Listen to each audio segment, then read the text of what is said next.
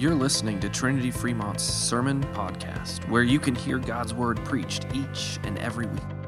Our purpose at Trinity is to raise up Christ followers in our families and in our communities. We pray that as you listen to this week's sermon, you'll be encouraged and equipped to live out your faith in all that you do.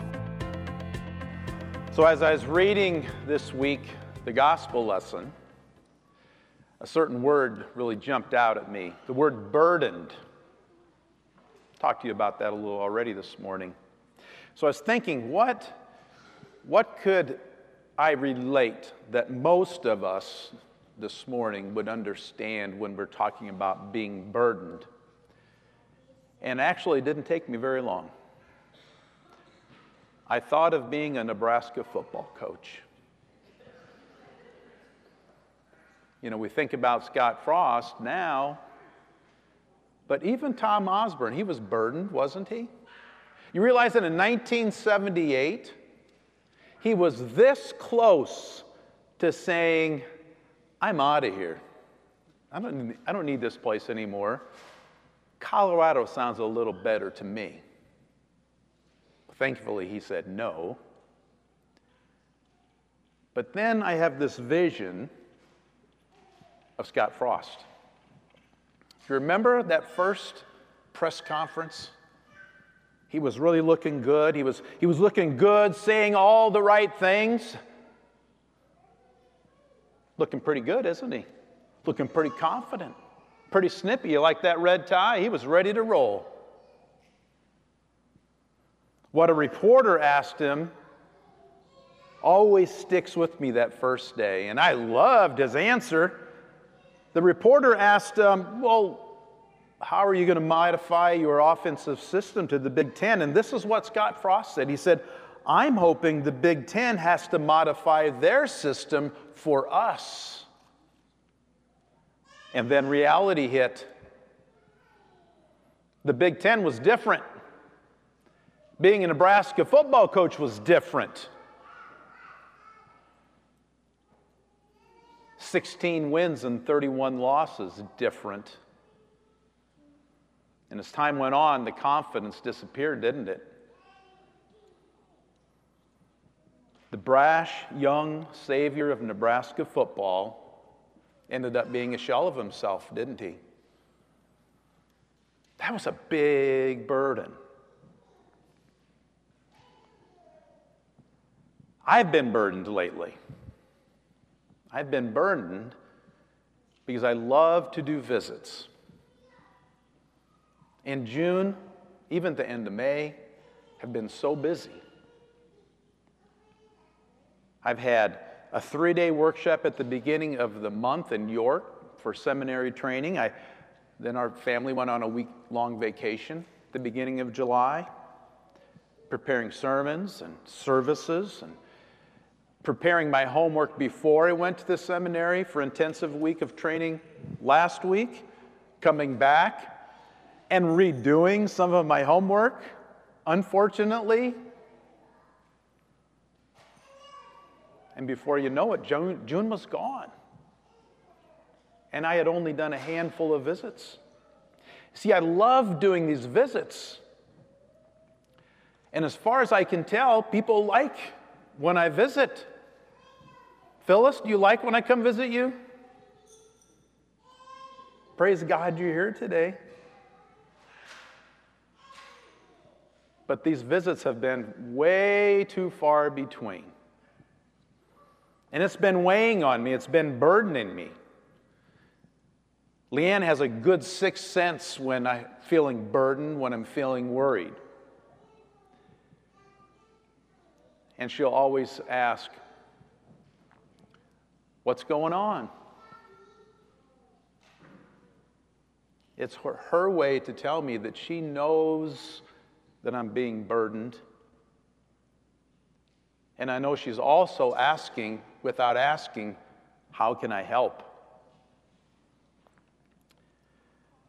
But I'm not alone, am I? Have you been thinking about the burdens in your life as we've been talking this morning? Do you have a family member that's chronically ill? Maybe you're chronically ill. I'm looking around this morning and I'm seeing many people who have lost loved ones in the last year. I'm seeing people who have lost children. Now, that's a burden. Maybe you're personally ill. How about finances? That seems to be a burden, doesn't it? You never quite have enough. Not enough rain, too much rain. Or this week, just the right amount of rain. No burden this week, right? Now just think of the relief that some of the farmers in Nebraska have this week. That's a burden. A burden that they can't control.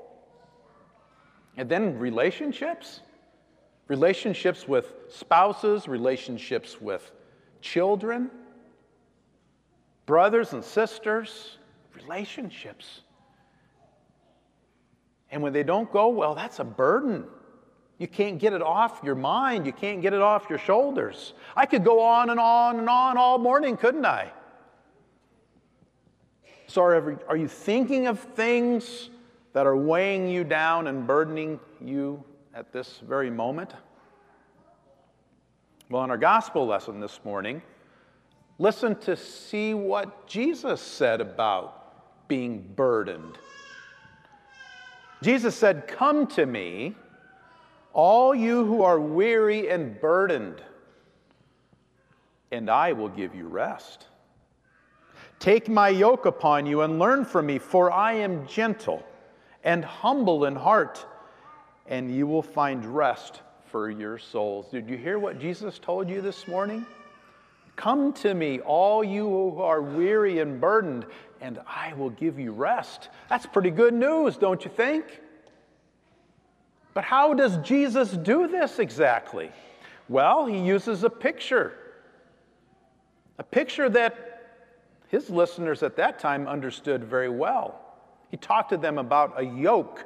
If you're not a farmer, you might not know what a yoke is. I'm not talking about the yolk in the middle of an egg. We know what that yoke is. We're talking about a yoke that's placed on either mules or oxen to do heavy duty labor. Take a look at that picture. You see where that arrow is pointed? That's a pretty heavy yoke, don't you think?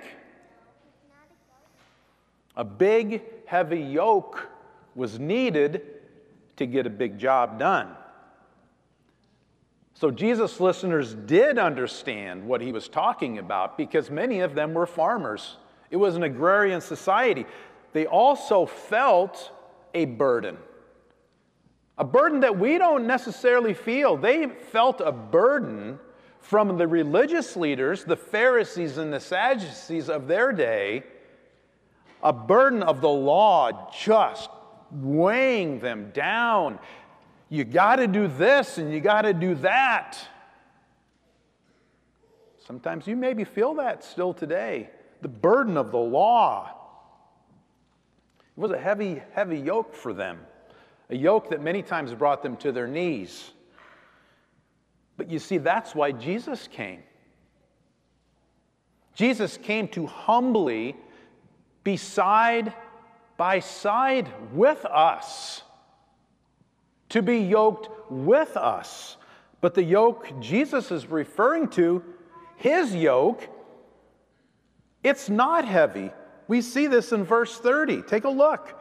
For my yoke is easy, and my burden is light. But it wasn't always that way for Jesus. You see, before securing the victory over sin, death, and the devil, by going to the cross for us, oh, Jesus had a heavy yoke. He had a heavy burden, the biggest burden ever known,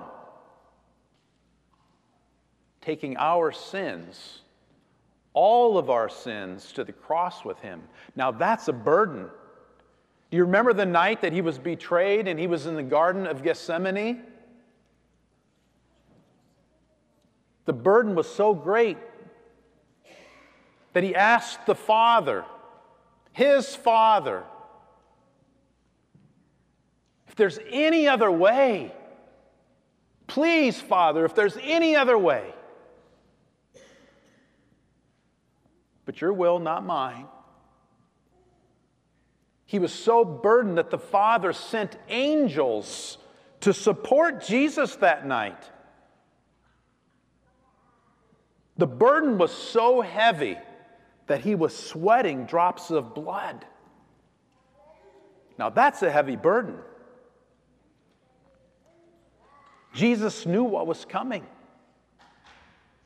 He was going to the cross for you and for me, and he was taking all of our sins onto his shoulders. Now, that's a burden. But he was doing that so your burden would be lighter, would be easier. And he did it. Jesus took your sins to the cross with him. Jesus took your burdens to the cross with him. And to Jesus, it's personal. Jesus wants you to come to Him, to follow Him all the way to heaven, be side by side with Him, yoked with Him, all the way to heaven. When I think of Jesus making this personal, I think of, as far as the Bible is concerned, I think of Mary Magdalene. Talk about someone who was burdened.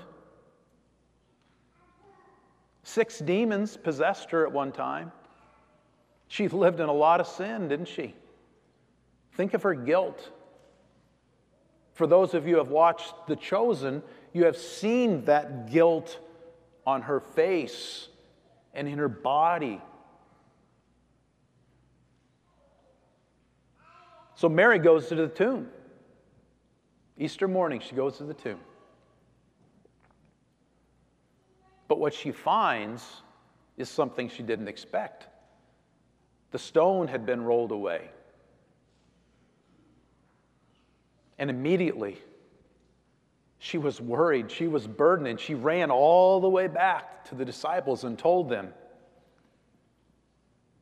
And after telling them, Peter and John, they sprinted. Remember, they sprinted to the, to the grave. And they found a couple angels, and the angel said, Who are you looking for? He told you he was going to rise after three days. What's your problem? So they run back, excitedly tell everyone a good story. But meanwhile, Mary Magdalene is back at the tomb. She hasn't heard this good message. And she's not crying, she's weeping. She's weeping. Because her friend, her teacher, her Savior is dead. He was crucified. And now, the body she had come to, to prepare, well, it's gone. Someone has taken it. And as she's weeping, she kind of leans down and, and looks into the tomb. And she also sees angels. And the angels say, Who, who are you looking for? She said, They've taken my Lord's body. She turns around and there's Jesus, but she doesn't recognize him. She's too burdened, she's too worried. And Jesus asked her, Why are you weeping? Why are you weeping? She thought he, he was the gardener, so he said, she said to him, They've taken my Lord's body. If you know where they've taken it, please tell me. And then he said one word that changed everything. What did Jesus say? Mary. And she knew Jesus was alive. That's right, Mary.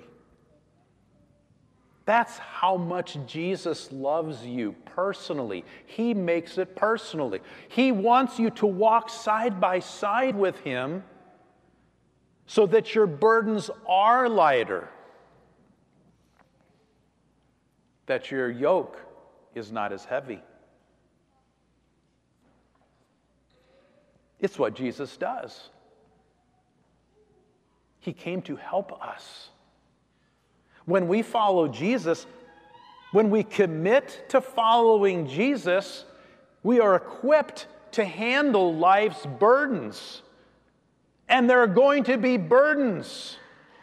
We live in a broken world. We are born into sin. But what do we do with those burdens? We yoke ourselves to Christ. He wants to help us. Remember verse 30, let's read it again. For my yoke is easy and my burden is light. When we yoke ourselves to Christ, it's a game changer. Because you see, Christ, Jesus, has already carried the heaviest burden of all time to the cross. And when Jesus rose from the dead, the victory was ours forever. And one day, we will share in that victory because we trust in Jesus and his promises. That day, the last day, he will come again to make all things new. But until that day, we're still here. We're burdened, right? So we stay connected, we stay yoked with Christ. And until that day, Jesus does equip us, don't you know? He equips us with word, He equips us with sacrament, baptism, Holy Communion. The means of grace, He is equipping you with the forgiveness of sins. He's lessening your burdens through His amazing grace. And until that day, we rest in His promises, fully equipped to meet the burdens that life throws our way. But on that day, there will be no more sorrow, no more tears. On that day, there will be no more worries, no more burdens to bear. There will be no more asking, What's going on? Because we will be at rest in His promises. Amen? Amen.